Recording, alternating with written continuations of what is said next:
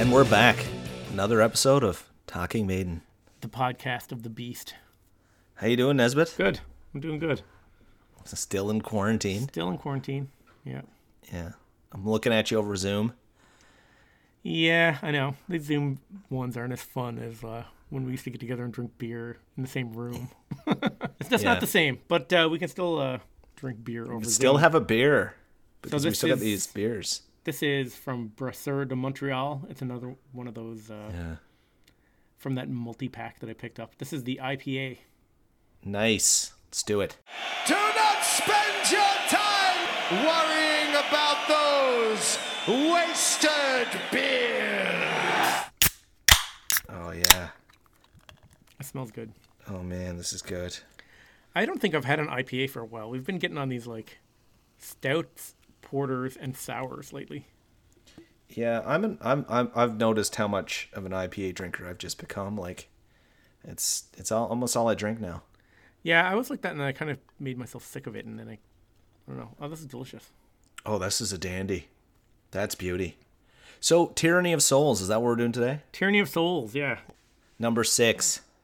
he had like a Skunkworks live EP and the Sarajevo soundtrack, and you don't count live stuff, but as far as solo studio albums, Yeah. this is his last one, Yeah. and his second Well, second to this point. to this point, his second solo album while he was in Iron Maiden. 'Cause remember, Only tattooed Mar- tattooed millionaire. He was in uh, Maiden for that one. Yeah, that was just before he left, right? Yeah, and then this one was after he came back. Okay. So 2005. 2005, that's Yeah. right. So they almost named this album Half Life, or Bruce almost named it Half Life. Right. There- there's a reference to that in one of the tracks. Is There it, is. It uh, pops Soul up a couple of Intruders or- times. Yeah. Yeah. So here's a timeline, basically, of how this fits into like the Bruce releases and Maiden. So Yeah. Bruce puts out Tattooed Millionaire while he's in Maiden in 1990, then does Fear of the Dark. Then he leaves Maiden. He does Balls to Picasso. Maiden puts out The X Factor. He puts out Skunkworks, Accident of Birth. Uh, Maiden does Virtual Eleven, and he does The Chemical Wedding. That's 1998. Bruce comes back. They release Brave New World, which we just covered. Um, there's a Bruce compilation comes out. Then Maiden does Dance of Death, and then this album. So this album came between Dance of Death and A Matter of Life and Death. Yeah, that's right. Yeah. Okay. Interesting. So he's well into the uh, reunion era of Maiden when this comes out. So it's a Bruce Dickinson solo album. But you can't really talk about this album without talking about Roy Z, who's like he's like the driving force between behind all this music and all these songs.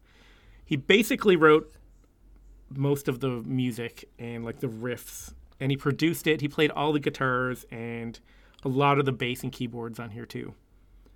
Um, really? He did the guitar. Yeah, he played all the guitar on this album. Oh, okay, because there's some. That's one of the parts of this album that are the best. oh yeah, the guitar tones and the guitar solos and the riffs. So he was coming off producing. He did Angel of Retribution with Judas Priest, which is like the big Judas Priest reunion with Rob Halford album. Yeah. Um, And he also did. Uh, he co-wrote a bunch of Rob Halford's. Rob Halford had a band, and he still has a band named Halford. It's like his solo project. So Roy Z co-wrote most of those albums with Rob Halford. So when Rob Halford left Judas Priest, he had Halford on the go, and kept it going even when he came back to Priest. And Roy Z has writing credits on basically half the songs on all those Halford albums. Wow. So basically, like when you think about it, Roy Z is the go-to guy for Rob Halford and Bruce Dickinson when they want to record a solo project. So think about that. You've got like two of the biggest vocalists in metal, right? And they Yeah. both go to the same guy to produce and write their solo projects.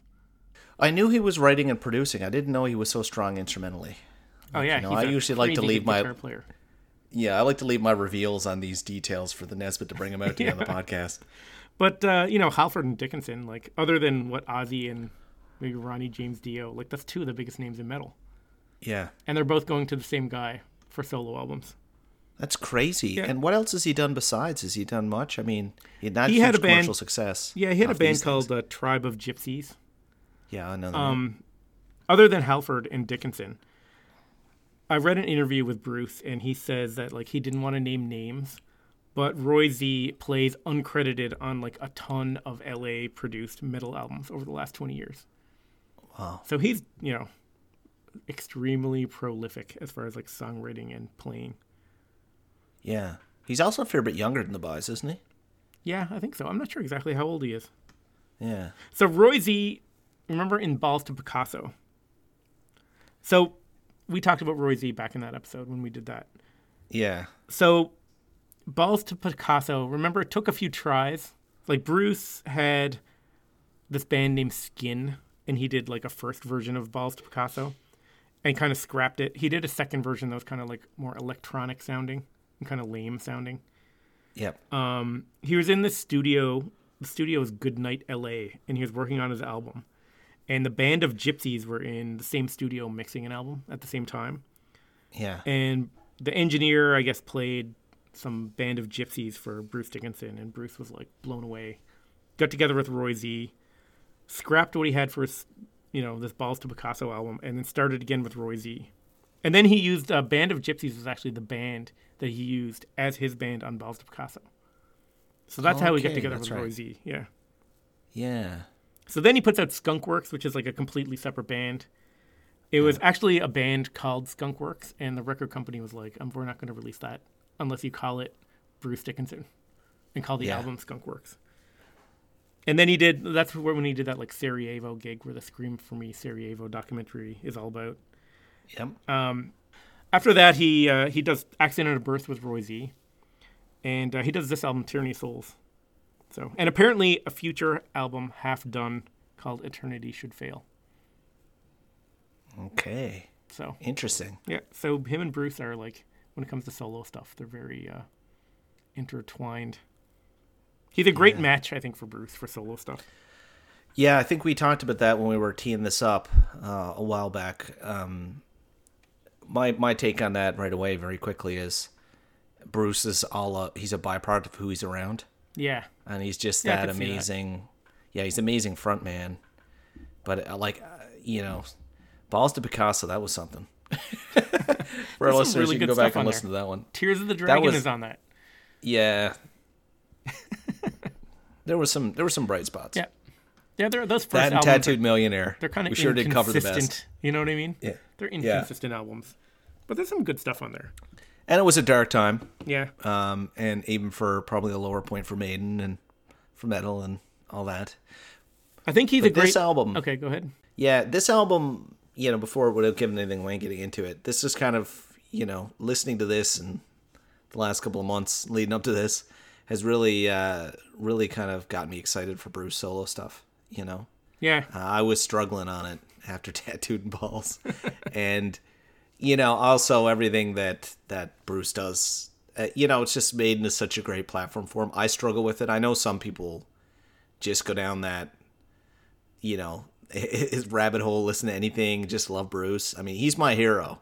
So when I see him like struggle on an album, I'm just like, it kills me. I know what you Anyway, mean. Yeah, Yeah, like you almost need to. I hate to say it, but you kind of need to like rein him in a bit so he doesn't get, you know, he doesn't whip out those like tongue-in-cheek kind of. I call them joke lyrics, full Yeah. of pun puns and like sexual innuendos, and he's trying to be funny. You know what I mean? When he goes Yeah. down that kind of direction, I don't know. I'm not a big fan of that. And I think yeah. Roy Z, I- just the sound of the music is so like metallic and stuff. It kind of keeps them from going in that campy direction. Well, not campy. Yeah, I mean, Bruce is such a great frontman. He's just a, a an ex, absolute marvel uh, of a metal voice. Specifically, when you consider that he's got forty years at the top of his game with his with his vocals, and then you you throw in his love of history and culture, and you know fencing and being a pilot. He's a very well rounded guy oh yeah, but he feels to me very much like um you know he's almost like whenever he's making a joke or he's doing his book tour or he's coming up with his own book he feels like feels to me like he's one of these like really type a you know eh, students who's just like not he doesn't have everything. He's not funny. He's not like you know what I mean. I think sometimes, and this is not not a not a slight on him. You can't be good at everything. You're one of the best vocals in the world. You're a pilot. Like you're you're a fencer. Like you're an awesome dude. Everybody wants to be you. You're amazing. I love him. But when it comes to like, you can just tell he's just the kind of the the handsome, amazing vocal guy. You can just tell he's like explaining something been made, and you can just imagine Harris in the background just kind of cringing because it's like he's not exactly getting where Harris wants. You know what I mean? Like that that Harris has just got that level where he just understands exactly what works, what Maiden is. Yeah. And and you know, and Bruce knows what Maiden is, but Bruce goes off on his own, and it just kind of misses. He doesn't see all the pieces that come together. To that's how I feel. Yeah. Well, I know when I read uh, Lord Iffy Boatrace and uh, the sequel to Lord Iffy Boat Race called The Missionary Position, which are these like comedy novels that he wrote. And I was just like, oh man, like, no more fiction, please. Man, I watched I watched his book tour on YouTube. yeah, I saw that too. I actually found that interesting. There was some good stuff. He was bombing some stuff though, man. Oh, yeah? Like I was just like, do you remember like something? Something like he's a quirky dude. Yeah, I really loved You his uh, biography, Yeah, even though it didn't really good. give me any answers to anything that I wanted. like, no. I guess with people like where me and you, we've been talking about Maiden for so long, and like digging so deep on Maiden, it's Mm. when I read Bruce's biography, I'm like, tell me something I don't already know. Yeah, And he didn't go very deep into anything really. There was actually a lot of early days stuff in there that I didn't know, but yeah. I felt I felt uh, the same kind of thing, but from a different angle. I didn't know a lot of it. yeah, You know, like like I said when we started this podcast, I don't go off and read about bands. I just listen to the music, and then that's why you know I get to be pleasantly surprised as we sit here. But when I read through it, I did find like I was like, oh my god, that story about when he's growing up, that's amazing. And then it just stops, like it's like it's the back of a, a film case, and I'm like, wait, no, where's the where's the heart of this? And he alluded to all the conflict, and and, And you I- know, but he never got into it. And I was like, that's the meat and potatoes. That's the good stuff. yeah. And I've already read like multiple biographies of Bruce Dickinson. So when I read his Mm-hmm. autobiography, anyway, we're getting off on a tangent. Yeah, you're you're like writing him in to correct correct his own perspective. But Roy let's Z. Yeah. great match for Bruce. I think part of it is he his riffs and his songs he writes are not very maideny sounding. You know what I mean? He's very metallic, metally sounding, which is good because I don't think Bruce wants to throw out a solo album that sounds just like Maiden. I'd, I'd almost push back. I, I would say there's a ton of a ton of things in here that are maideny, specifically in their theme and their vocals and the and the structure. But there is a the vocals, really yeah. There's yeah Because yeah Bruce is well, writing the melodies obviously the vocals, so yeah. Oh, and that makes sense. But there's that this tone on on the the riffs, especially at the beginning and the end of the album, where it's just like a really heavy metal uh, tone over all the guitar, which I personally love. yeah, it's pretty cool. Yeah. But I think he's a good, you know, he's a really good match to like take Bruce in a direction that's not maideny. You know what I mean? It'd be very Yeah. easy for like if me and you were supposed to write songs for Bruce Dickinson to be like, well, we'll put a gallop in because I love it when he does this, right? Where Roy Yeah. Z kind of just writes these co- cool songs and then throws them to Bruce, and Bruce kind of like.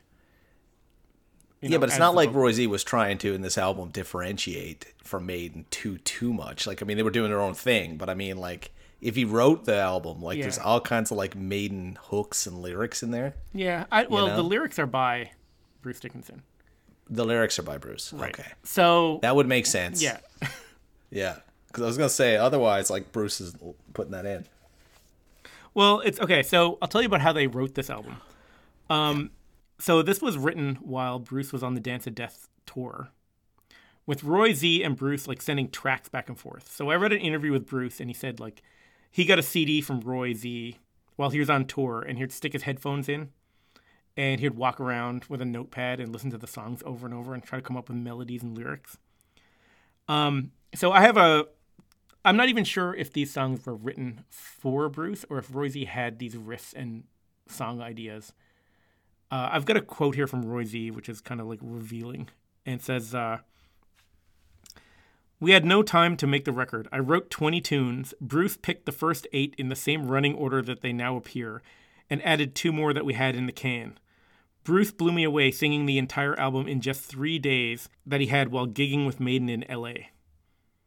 So basically, Roy Z sent him these 20 songs. Bruce picked the first eight, wrote lyrics for them, and then mm. then they got together and did his vocals in three days in LA. when Maiden was touring and playing in LA. It's an interesting perspective for the rest of the band, right? Yeah. Like you're you're Brave New World, huge hit, you're back, you know, Rock in Rio, all that jazz. Now it's you're on the Dance of Death tour, which was by all accounts a success again.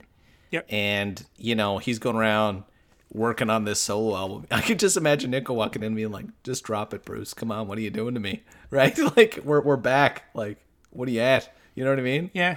Because it was released they were touring in the- 2005, right? So Oh yeah, I they guess were you're right. So there, it was the tour for Dance Yeah. of Death. Yes. So yeah, they- you're I right. mean, it is weird. they're on that tour. Yeah. But you know, I mean, you know what I mean. They're in that window Yep. where I mean, they're down. Like if you're down in L.A., I got this is where part of me is like, you know, if I'm with Iron Maiden, in a, like I'm partying. You know what I mean? Where I'm I'm enjoying the moment. I'm not like, oh, what kind of solo project can I do on the side? Well, like that's like people, doing would, that's like right? doing homework on on on you know you're reading, uh, you know, going away to go to see a university and doing extra homework or something. But I guess that's what makes like Bruce Bruce, right? Is he's just he's a machine, right? He can't sit still. He's either writing a, he's on tour writing a book. He's a, got another solo album on the go. I mean, Steve Harris is the same. He gets off tour and then instead of taking a couple of months off, he like does a mini tour with you know his other band. Yeah, that's true. So basically, Roy Z sent him all these songs, and Bruce came up with lyrics and melodies. And then they got together. So it was recorded in three different studios. So the drums and bass, and I guess maybe the rhythm guitars, I'm not sure the details exactly. But I know the rhythm tracks were like in Castle Oaks in Calabasas, California, Signature Sound in San Diego, and then Roy Z's dining room studio. So Roy Z had like a studio set up in his dining room.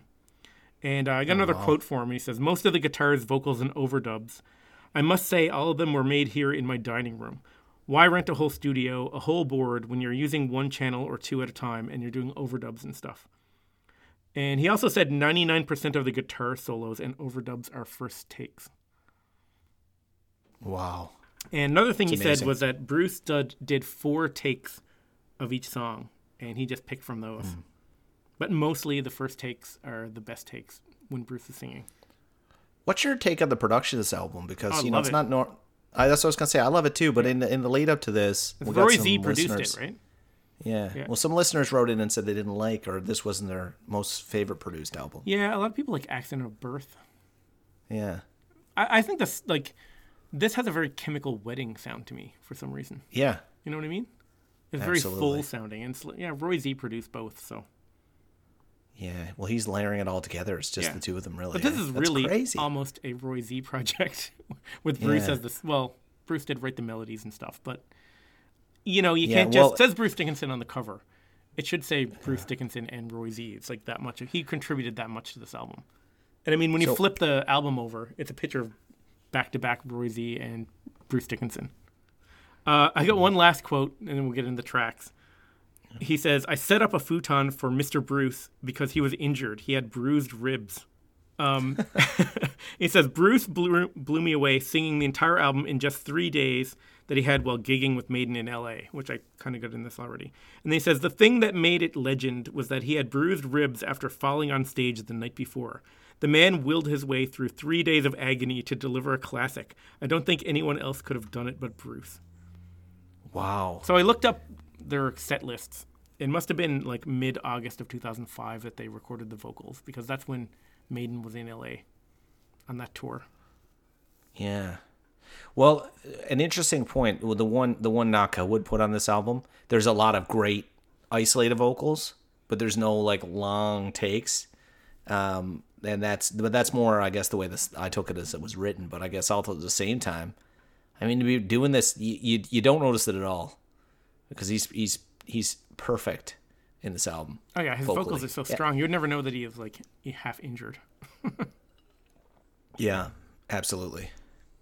So let's dig into some tracks. Okay. There, there are some stuff I want to come back on, but wait, look, we're not going to get through this in one. So Yeah, all right. we'll come back on it next time.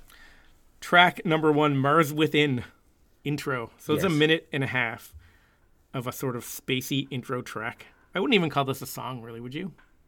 I almost consider it a part of the second second track, Ab- Abduction. They set each other up and they almost like immediately click. But the uh, I love this like airy, cool opening they got going on. Yeah, I just love it. it's more of a song than like say Satellite 15 is. But I kind of wish that they treated Satellite 15 the way they treated this as a separate track so you can skip and get to the the meat, you know what I mean? Yeah. Cuz I listen to this album quite often. But I usually start at track number 2. Really? Like I don't listen to the intro that often.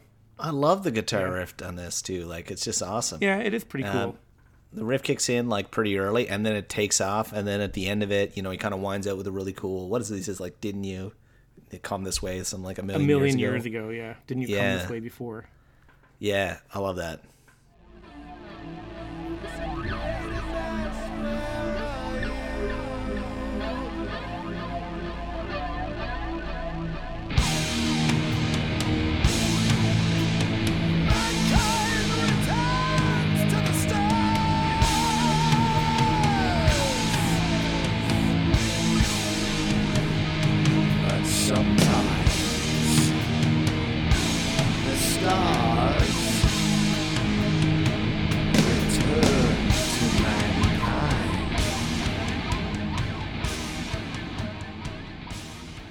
So, you notice he says like Professor Quatermass, where are you? Yeah. So he's like, mankind returns to the stars, but sometimes the stars return to mankind. Didn't you come this way before a million years ago? Yeah. So he's talking about Professor Bernard Quatermass, or Quatermass, who was the main character of the Quatermass experiment, which was like a six part series that came on BBC television. And it was spun off into a bunch of movies and TV series. Um, I've got a quote from Bruce Dickinson, and he says, Quatermass and the Pit, a Hammer classic. It's a very inspirational movie for me. I've got all the Quatermass TV series and all the movies, but Quatermass and the Pit, for me, sums up so much about the human condition and about the need for man to survive by his own wits. It's what the heart and soul of this album's about. So that's like the first sci fi reference on this album. It's to this guy from this movie. I actually watched that movie yesterday. it's like from 1967, Quatermass in the Pit. And it's actually a pretty good movie. Really? Yeah, a lot of those old movies, when you go back to old, like I find them to be a little bit too, I don't know, slow paced and whatever. But this one's actually it's 1967. It's a pretty good movie if you're into like cheesy science fiction stuff. Grasshoppers, demons. Yeah. I, I find this album has got such a a theme of like almost like, you know, obviously planes. It's Yeah. Bruce. Uh, but also like space. Space and, And- travel. Yeah. Yeah. And uh, you know, obviously the like the soul intruders and all that stuff and then, you know, like it's it's really I don't know. It is very science interesting yeah. I think his head was in that look into it. space when he, uh, you know, came up with this. Yeah. I kind of feel like this is almost a I don't know, foreshadowing for for Final Frontier, certain aspects of it. Yeah, it could be. Yeah. Yeah. We actually got an email about uh, Bruce, another solo project that Bruce was working on before. Uh, I'm not going to get into it now, but it was kind of a space. You know, it's about a song about a three-part song about a black hole that he did on this guy's album. Yeah. But uh, I don't know. I don't want to get off on another tangent. Now I know, but didn't you come this way before a million years ago? It's very similar to Eternity Should Fail. You Yeah. know, it's an interesting. and that's basically what this movie is about too. They find this spaceship. They're excavating in an old subway station or tube station, and they hit. They discover these like aliens and this ship that's like millions of years old, but they're like fossilized. yeah, So it's kind of it kind of all ties into that. But then like the spacey kind of science fictiony keyboards kind of fade out, and then abduction comes in, track number two. So this is the first like true song, and uh, yeah, the intro guitar riff with like the drum intro, yes, like it's very heavy and sounds even heavier coming out of that intro. Like you have this like keyboard fade out, and when it cuts in, it's just so heavy. Uh, and I've got It's a clip. high-powered. Yeah, I've got a clip here of the end of the intro going into the song, and it's just man, it, you know, you're waiting for this album to start, and it just like hits you over the head.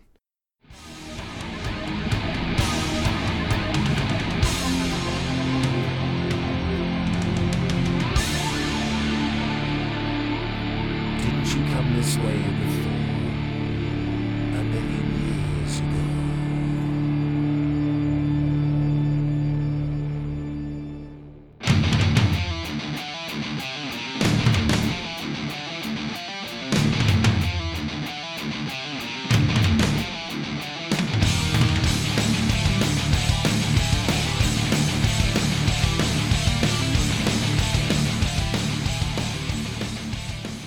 cool. Those guitar harmonies and it's, it, I, you know, a few minutes ago I was saying how this doesn't sound maideny, but I mean there is a gallop there. It does kind of sound maideny. incredibly except that like the the the guitar tone is that's got that really metal yeah. overhang Yeah. yeah which i absolutely love and and i'm surprised when i hear it on on what i feel like is very maiden sounding song structures Yeah. um i'm surprised maiden have never been tempted to bring that in Yeah. I would love Roy Z to produce a, a Maiden album. That'd be pretty awesome. well, that'd be interesting But the uh, guitar Right tone, yeah, just like yeah I just can't get enough of Roy Z's guitar tone. And for any gear nerds that are out there, it's uh, his guitar amp is a '69 Marshall Super Lead, and is the he's recording his guitars uh, with Shure SM57 mics. oh So I've got a whole bunch I- of this uh, gear information about this album. I'm not Oh, going to get I- into it, but just where we were talking about the guitar tone, I thought I'd drop that in. Pretty pretty obvious from the recording for me, but I could hear it the whole way through. It was a one of those doohickey things you said. But a very cool uh, riff, and the lyrics, science fictiony again. You know, it's called abduction. D- like, what do you make? uh, One thing about this this album, I and like spoiler alert, I love this album. Um, what do you make of like some of the maiden references? Like, so the prisoner comes up a few times in this. Yeah, he said, "So have your way with me. This prisoner is never free. Rip me Yeah. up, leave me behind." I mean, if if someone writes a song and they they reference that, you know, it's not a maiden ripoff. But if you're Bruce on a solo album, it is a throwback. Yeah, and I mean, he men- mentions Icarus. I'm getting to that. I got a bunch of them. There's there's a We whole can bunch. mention them as we go through the album, but yeah, there's a couple We more. can. But yeah, Yeah. it's like if me and you wrote a song and it had you know it, the word Icarus in it, big deal. Yes. But Bruce Dickinson cannot say that word without No. without you know what I mean. Like he Without can't an call someone. He can't use the word. He c- cannot use the word trooper in songs in a solo albums know. without people automatically going to Maiden. Right. So it's I think it's Totally. deliberate. It has to be. It has to be. It's it's kind of a I don't know about this one with the prisoner because that's pretty generic. yeah. But I mean, some of the other ones, de- he definitely knew what he was doing. Yeah, but like when he says, "So have your way with me," the prisoner's never re- free. Rip me up, leave me behind, and he leans into it. I'm like, that is the most maideny lyric, Yeah, that's true. right? That is so maiden. Like, I, as a matter of fact, I actually was like, I've heard that. I've heard that somewhere. That's somewhere. That's that that same pattern too, right? Oh, so Oh, have yeah. your way with me. The prisoner's never rip me up, leave me behind. You know, like he's done that a hundred times. Yeah, yeah. The the I don't know what it is the cadence. I'm not complaining because Yeah, I love this take cool. on it. Yeah. So is this song about being abducted by aliens, or because I've I watched the music video, I have the Bruce Dickinson anthology DVD and it has all his videos on it. Um, it's Bruce in a military uniform and two guys in suits and sunglasses, like you know the Men in Black type guys. Yeah. they take him and they strap him to a table in a lab. And I'm like, maybe, like he's being abducted. Maybe he's the alien and he's being abducted and experimented on. You know what I mean? Oh, flipped it around. just like it's just like when you go so far in the future, you end up in the past. Dun dun dun. But I don't know. I'm just uh, because the lyrics are very much about him. I thought the video would have like aliens abducting him, but it's not. Yeah. Unless the guys in suits are aliens. I don't know. awesome song though. Yeah. And the drumming in this is very cool and intense. light.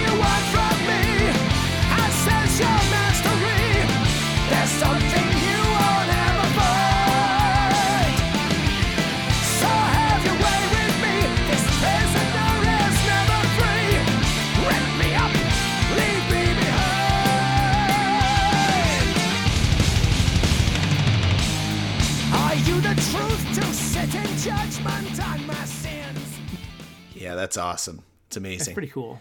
And it's the When I heard- first of yeah. many, many super catchy choruses on this album. yeah. Like there's Yeah, a catchy chorus awesome. on every song almost. Yeah. Well, it's it's it's driven um, around Bruce's vocals. The drums and the drum transitions. I mean, it just I just feel like he's just saying, "Okay, this isn't just Bruce. Like, listen to this shit." Yeah. Well, this is Dave uh, Moreno. He was in Tribe of Gypsies. Yeah. Uh, he played on a Puddle of Mudd album too, I think. But Don't hold that against him. No. Because I looked him up and he's actually like a session guy and he's played with like a ton of different kinds of people, all different kinds of genres. He's like a, a pretty, he's a good drummer. He's not Yeah. just, uh, Wow. don't think of him as the guy from Puddle of Mudd. no. He's recorded with uh, Bruce Dickinson. I think. Uh, I think I'd have a beer with him. Yeah. the uh, the first guitar solo of the album too. This is like, I mean, Roy Z when he lays down a solo, man, like he's such a good guitar player. And like I said, all the guitars on this whole album are Roy Z.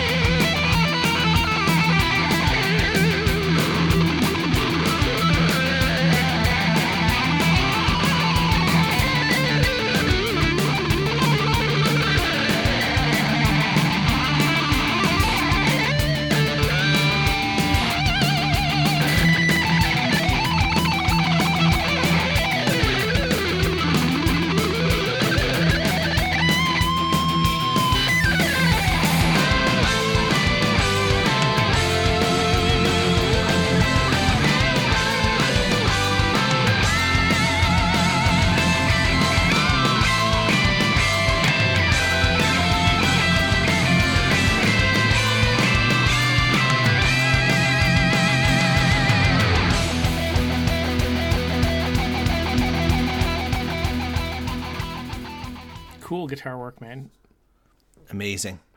I love You his know, guitar I- tone. I can't get over it. It just sounds great. It's unreal, and and it adds a lot. And but yeah, the whole time I was listening, I was like, "Who is doing that guitar?" And not only that, there's multiple times where I was like, "Oh, I'm gonna I'm gonna drop in a oh that's so Dave," but then the next time I'm like, "That's got a bit of Adrian in it." Like he's all over the place. He's true. he's amazing. Yeah. His solos are deadly, and it like that's not the only one. There's like four good solos on this album. Uh, yeah, I think there's more than that. Like, Oh, there's there's more, but I mean four. There's four really good ones. Yeah. yeah. So that song, Abduction, like that's the first. I don't count the first one as a song. It's kind of an intro. That's the first Yeah. true song on the album, and like I would say that's the opener. I guess the intro, Mars Within, is truly the opener, or that and this song put together are kind of like the opener. That's the way I look at it. Yeah. You know, they've done. You know, I almost said they've done that before. it's, not they. Uh, no, but it's it's you know when you see the little short intro and it feeds perfectly into the second track, it's like why'd you split it out? Split it out? I don't know. Yeah. Although I already was saying I was complaining about Satellite 15. yeah, yeah. Which to me is not really its own track. So same argument. Yeah, but it should be. I wish I could skip it. I would listen to. Uh, Yeah. Yeah. Anyway, awesome. Yeah, song. but I, I one thing I would say, but you know, abduction. You notice it, you feel it again a little bit in Soul Intruders, which we'll get to next, and it really comes up later on in the album. That heavy metal guitar feel. Like I'm more of a Maiden fan than I'm a metal fan. Yeah. but I have a metal metal background. You know, listening to music. I'm probably as I've aged, I've gotten more away from metal. But that guitar tone is what I love about metal. You know, and like we've often talked about how you know the the overkill double bass pedal and and just some of the pace and like some of the screaming that happens in metal I'm just not into. And then we talked about some of the like like Blaze had really intensive uh, bass pedal action. I love that. Some of the some of the deeper tones, you know, I can I can like. But this is like bang on for me. I don't know. It's got both everything I love for Maiden, but it's also got that like metallic tone. Not that I would want Maiden to take this on. Not that it's better, but just that this is the direction I like metal to go. yeah, like metal can get as heavy as it wants as long as they don't sacrifice like melody for heaviness. Yes. And once you start like getting so heavy that you're losing the melody, that's where you, you Yeah. lose me, right? Like some Slayer is way too heavy for me. I like Seasons in the Abyss because it's very melodic. I like, you know what I mean? Like, Yeah. and that's the same thing with all these vocals we talk about. When you get into the screamy, growly vocals, I'm like, eh, Hmm. enough. yeah, and there's a time for and place for that, but it's not. It can't be your. I mean, it's way better as a shtick someone does than a. Like I know a lot of know, people like these like extreme types of metal, but Yeah. I don't know. I've always been more of a like classic rock, hard rock, classic metal guy. Yeah. So I don't know. and uh, back in the day when beer tasted like beer, and you know what? Carrots grew in the gardens. Old time. This is old time metal with Nesbitt. You know what? I don't care much for this modern world. Uh, you know, a little bit too much synthesizer, my things. I just think back to the good old days and have a glass of carrot juice. None of this newfangled metal. this is newfangled electronic stuff. Next track. I am Blaze Bayley. You're listening to Talking Maiden, the podcast of the Beast, possibly the best podcast in the world. Saints and sinners, something within us. We are Lord of the Flies. Soul Intruders. Soul Oh Intruders. my god. Three minutes. This is just the seconds. album on fire, isn't it? Oh, yeah. Or they're just on fire at this stage. Well, they come out of Abduction, which we both Yeah. said was pretty heavy sounding. And now they take the heaviness Mm. up a notch or two. yeah. Like this riff where it comes in, it's like super heavy. It's like a machine gun. It's one of those like crazy great Roy Z riffs with like a bunch of little guitar runs in there and like guitar harmonies. Um, just listen to this intro.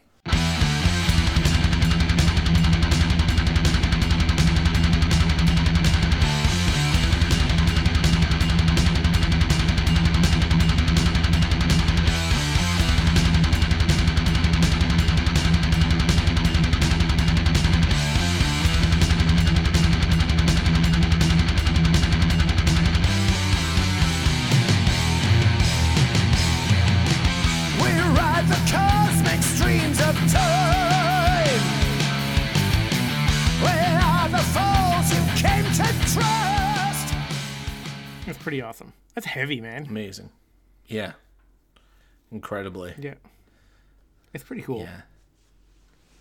Um, you know, it's a good song when I play the clip and I'm like, no, don't end. I just want to go listen to the whole song now. This whole this whole uh, track is amazing, and it's interesting that you talked about them going with a different theme because I feel like this this, but I I, I don't particularly get what a soul intruder is. Like, are they in space and there's something that's coming in and bonding with you? Yeah, I don't know. I never really, you know, I read a bunch of uh, Bruce um, interviews, and on the Bruce Dickinson anthology DVD, there's like the electronic press kit where he's talking about the album for like half an hour, but he never really said what the song was about. Soul Intruders. I don't know. I couldn't find it in any uh, inter- interviews. It's a um, mystery. I would. Solar winds have taken hold, blowing us where we do not know, existence silent and unknown, father, son, and viral ah, host. Don't. That was my next point. That's where I want to go. This is that's my probably one of my favorite lyrics from a Bruce solo album. Like what a trifecta. Yeah. You know, the father, son, and viral host. So cool. Like, Like, and you again, he's hitting you with the, the- we're still on the science fiction theme, right? yes. That's The father, son, and viral host. I love that. What a great play on words. And then- that's probably the best lyric that I've ever heard Bruce come up with. I mean, I just love that. It's so one. perfect. Yeah. And then after that, he says, half lives, eat but never kill, half lives, we live as well. So there, he Yeah. almost called the album Half Life. that's right. And that's the first reference and that was the it, reference. Yeah. Yeah. But yeah, I Yeah, don't it's know. an interesting concept. We're the, soul, intruder. intruders in the whirling void Yeah. of night. We're the sole intruders, and we're crying for the light. Yeah. I have no idea what he's talking about, but it's very cool. I mean, It's but to this to this stage in the album, it's very spacey. oh yeah, very science fiction space. Yeah, and I kind of feel like I almost feel like it's it, the final frontier tie to me is very real. And then it starts to come back a little later on. Yeah, You know, I, can, I can see that. Yeah, Yeah, I think they they like reference like in the next track Earthbound like and it just like screams coming home to me and like there's just a, a few little things where I'm just like and then I actually I, I actually went off and I was like pulled up you know Final Frontier and started looking through the writing I was like how much influence and I couldn't really make a, a huge connection you're there. getting in the Nesbit Although zone. I no I'm not that bad but coming home he did have a writing credit on It is cool, uh, But, cool yeah. lyrics though. Like, it is and I mean, and, And- not and- only the lyrics, like the way he sings them. Like, this is such a great, catchy chorus. Again, Half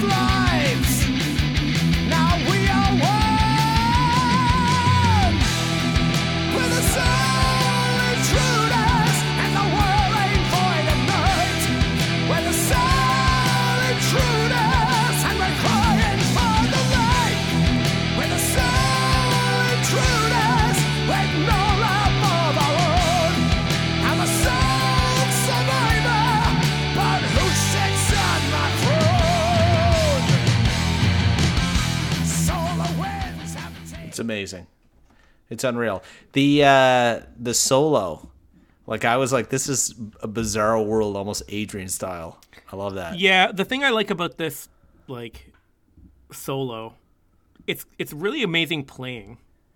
But it's got such like melody and feeling to it. Like I always talk about like shredding versus like melody. Like shredding you're just like some solos like blow you away with skill, but you don't really get any feeling out of it. And this one has both. It's like you're like wow, but also it it's it has a lot of emotion in it.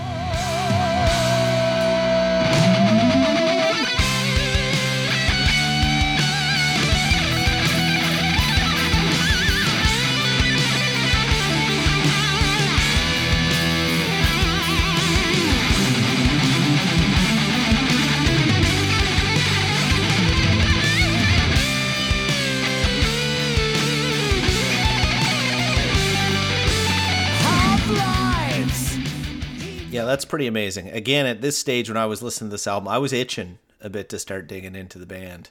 But I try I try not to do that too much. Um, I don't want to be going off and, and you know do the Coles notes, and then you're like, oh, this is that. I'll be like, yeah, I knew. Oh, yeah, I know yeah. because I googled it right before the, you know. But I- when I, I was writing to, it, I was like, who did this? Like, this is amazing. Whoever is is doing the guitar, It's I was all Roy like, Z. needs to be in a. He needs to be somewhere good. I mean, he's amazing. I'm telling you, Roy Z, man, he's he's amazing.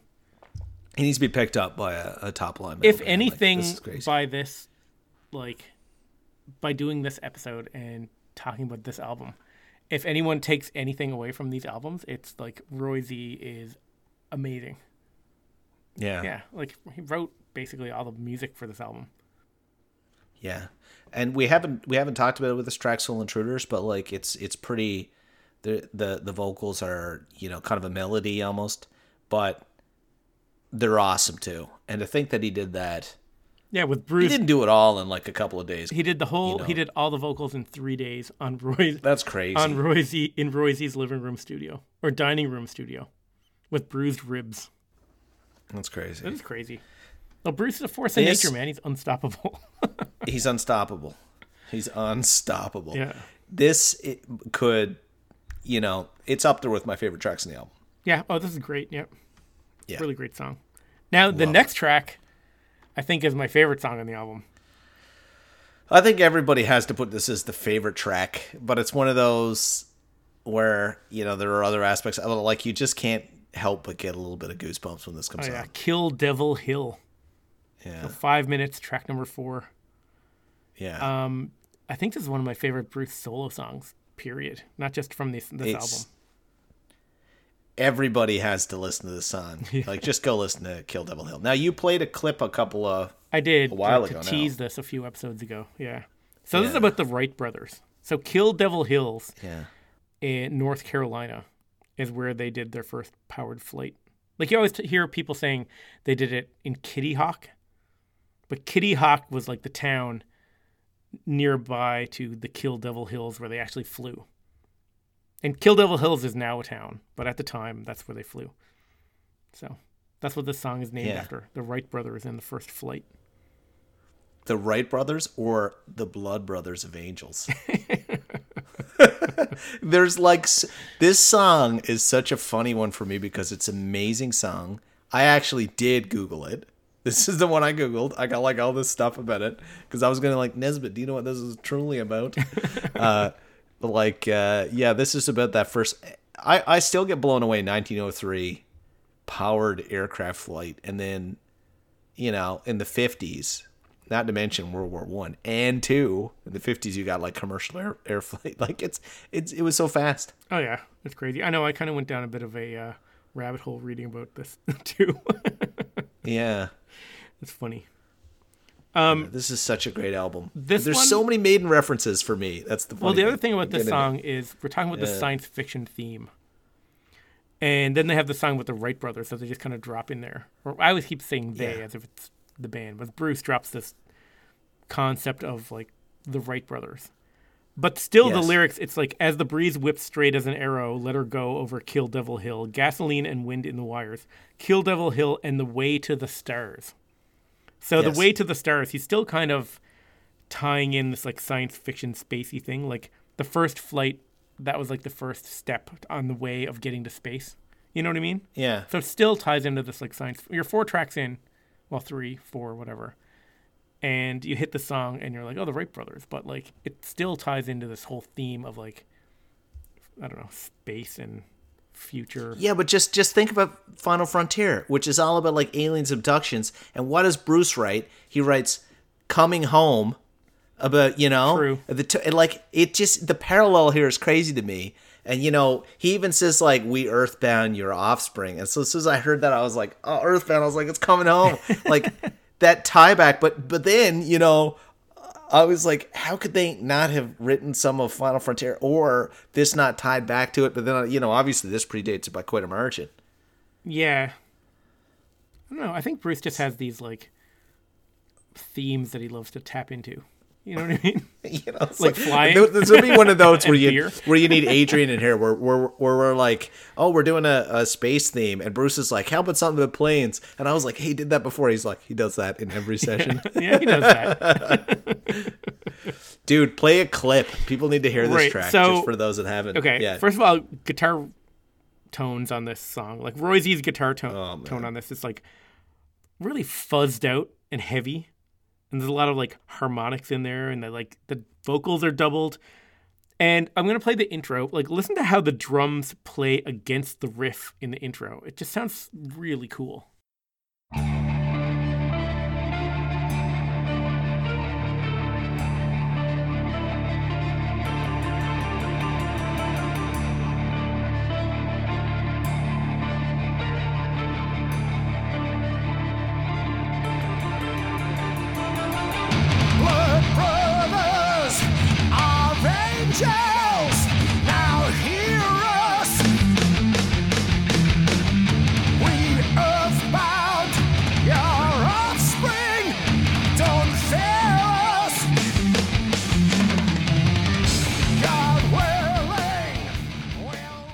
Love that. I love the way that the guitars kind of play.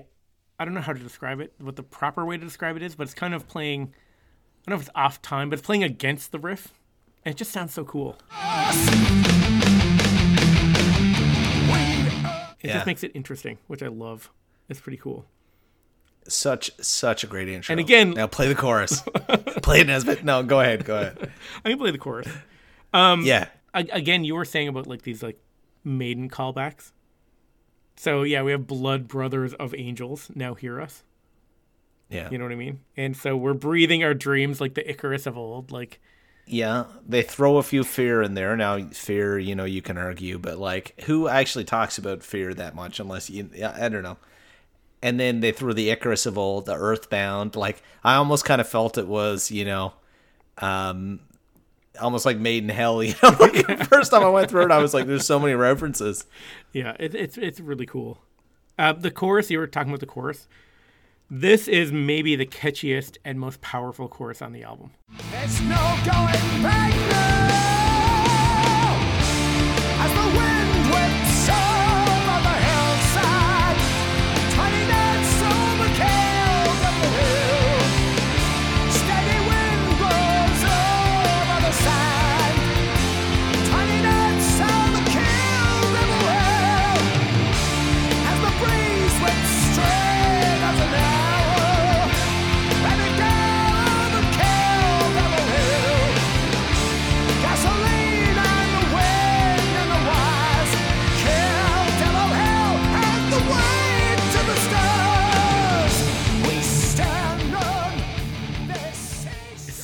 A good song. It's such a good chorus. His voice sounds so powerful. Gives me goosebumps. It's so amazing. yeah, it, it is a goosebump song. It's a it's a you cannot dislike this song song. It's so good. I actually went off and googled all about it because when you listen to it without knowing anything about the song, Kill Devil Hill, and then you know it's like 20 knots. I just kind of like I thought it was a war song the way he was singing it. It's like Okay. you know there's like Blood Brothers, there's talks about survival and you know all this stuff and like Icarus. I was like they're trying to get a hill, like and why do they have air fire? I was like is this Vietnam reference or something? And like I was I was so yeah, I could I literally went off. I was like, how you could assume that. Yeah. yeah, and I like I'll always read the lyrics, so they'll they'll tell you that. But you know, I kind of dug into this one because I was like, "What's he referring to?" Because the gas, and then when I, re- I was like, "Oh, yeah, that makes sense. It's it's the Wright brothers." Yeah. And then you're like three minutes into this like awesome, super catchy song. And the last two minutes of the song, it just goes into this like mellow outro. I don't know. It's like three minutes of this like super intense, and then it just comes into this like really melodic, cool sounding outro.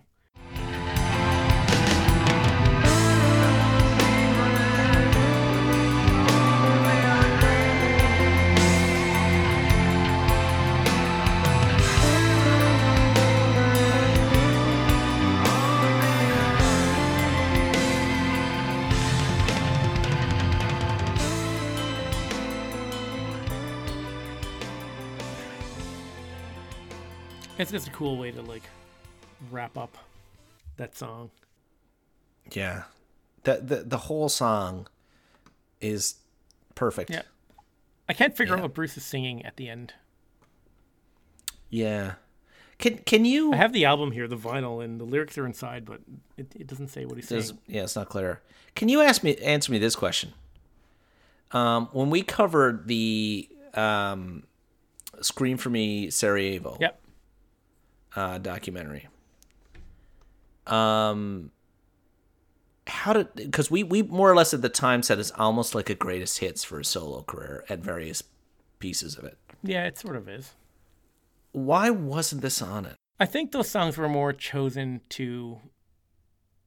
I think it was more to like score the documentary because it's very like dramatic. There's a lot going on in that documentary, right? It's very like tragic and intense. This Yeah. one's very like triumphant. I don't think this will go fit. Like, when are you going to show, you know, a doc? What part of a documentary about a town under siege getting shelled and they, you know what I mean? Like, this almost sounds like you're triumphing over something. I guess you could fit in at the end, but Yeah, fair enough. I know what you're yeah, saying. Yeah. like Gods of War fits there because it's very intense, you know, Oh, it's perfect for it. It's right on theme. and like Power of the Sun. Well, Power of the Sun is very positive, and that's in the soundtrack. So I don't know. I don't know. I can't explain it. but I think those songs were chosen more to score a movie, not so much as like being the, you know, gr- as a greatest hits type thing. I don't know. Yeah, God of War, you know, Chemical Wedding. He's had some great. This just is a whole level above it. Oh yeah. I mean, it's it's definitely the best thing he put out. You know, in the in the lead up to this, I, I got some some tracks that that you know that I that I love on this album because this one I hooked into right away. So as you kind of grow into an album, you start to love the stuff that catches you after. Yeah.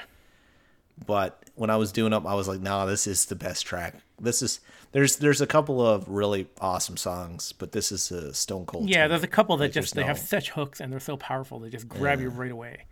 And then there's some that you kind of, you know, they gradually the slow growers that, you know, It's amazing. And at this point, you know, do you count the first track, whether or not you're three tracks in plus that first track, which I like. Yeah. You know, I'll I really count it as part in, of yeah. the second. You're four, and you're just like, wow. yeah, You it's know? just nonstop intensity. Yeah. Well, the Mars Within sets it up. Then Abduction and Soul Intruders are very heavy. Kill Devil Hill is very intense and like powerful. And then Yeah. halfway through it, it kind of like dips down, becomes mellow for the outro to the song, which is Yeah. a perfect way to set up the next song, Navigate the Seas of the Sun, which we'll probably get into next Yeah. episode. At an hour now. Yeah. And you kind of get this mellow second half for a bit, then it comes back up. And I, you know, some of our listeners kind of chimed in that they didn't, they weren't too excited about the second half, which we're going to cover in the next episode. But Yeah, that's the exact like way I felt about this album when I first started listening to it. yeah, And then all of a sudden, like the second half, you're like, oh wow, you know what I mean? yeah. Spoiler alert for me, like there's some tracks here where I'm like, oh, okay, they're not perfect, but I don't, there's not a bad track on this album at all. Yeah, I would agree with that. Not one. And I, we didn't even go into the artwork, which to me is awesome. Yeah, we'll get into that uh, next episode right away, and then we'll get right into the tracks because we kind of talked, a, you know, a good twenty minutes about the lead up to this album. Nesbitt go, going off on a uh, talking about an album on a on an album podcast. Well, it's How funny we uh, we finished we finished all the Maiden albums, and I was like, oh man, I'm done like researching, and then we decided to do this one. And I was like, Okay, I can go like dig in. I started googling like interviews with Roy Z, and I read like every single one. Yeah, I know. So Interesting. Man, that was good. I love this. that's a good album. That's a good beer. Yeah. I haven't had an IPA beer, in really a while. good beer. Awesome. I'm gonna get right back into the Yeah, these Montreal beers don't quit. Nope. So yeah, we'll wrap it up. This is uh yeah, two ep- we're gonna do two episodes on a Bruce solo album. So but it's worth it, I think, because this one is better than Tattooed Millionaire and Balls to Picasso put together. Put together. Oh my god, and then some, and then some. Yeah. Well, yes, I'm sta- I'm standing by that bold. Throw throw skunky in there. Just kidding. Let's not go down that rabbit hole. I don't want to open up that can of worms again. Oh no! Um, oh no! Although I do love inbox it's funny explodes. because you said that this song had some songs that really hooked you right away. yes. And then you're like there's a couple of songs that you didn't really like at first, but those ones slowly grew on Yeah. you and became I see where you're going with this. favorites. Skunk yeah, is a uh, whole know. album of those songs that don't hook I you know. and then slowly grow and become your favorites. You know what I mean? I know. Anyway, I get you. I get you. Right on. Okay. Until next time, you go to talkingmaiden.com, get us there, leave us a talk message, or get us on Facebook or on Twitter. By now, if you don't know where we are, I can't help you. You can't work the internet. How are you listening to a podcast? it's funny too because uh, we like we get tons of emails at talkingmaiden at gmail.com and also there's a form Yeah. on the website people submit um, i thought we would get more audio messages left Yeah. um, you can you don't have to give your real name you can you can leave an anonymous message of an iron maiden i don't know if uh, or maybe people don't want to hear their voice on the podcast but You're going to get one this week. Josh's take on Skunkworks was genius. I am going to do that. go for it all right Yeah. Until next time, up the irons, down the hops.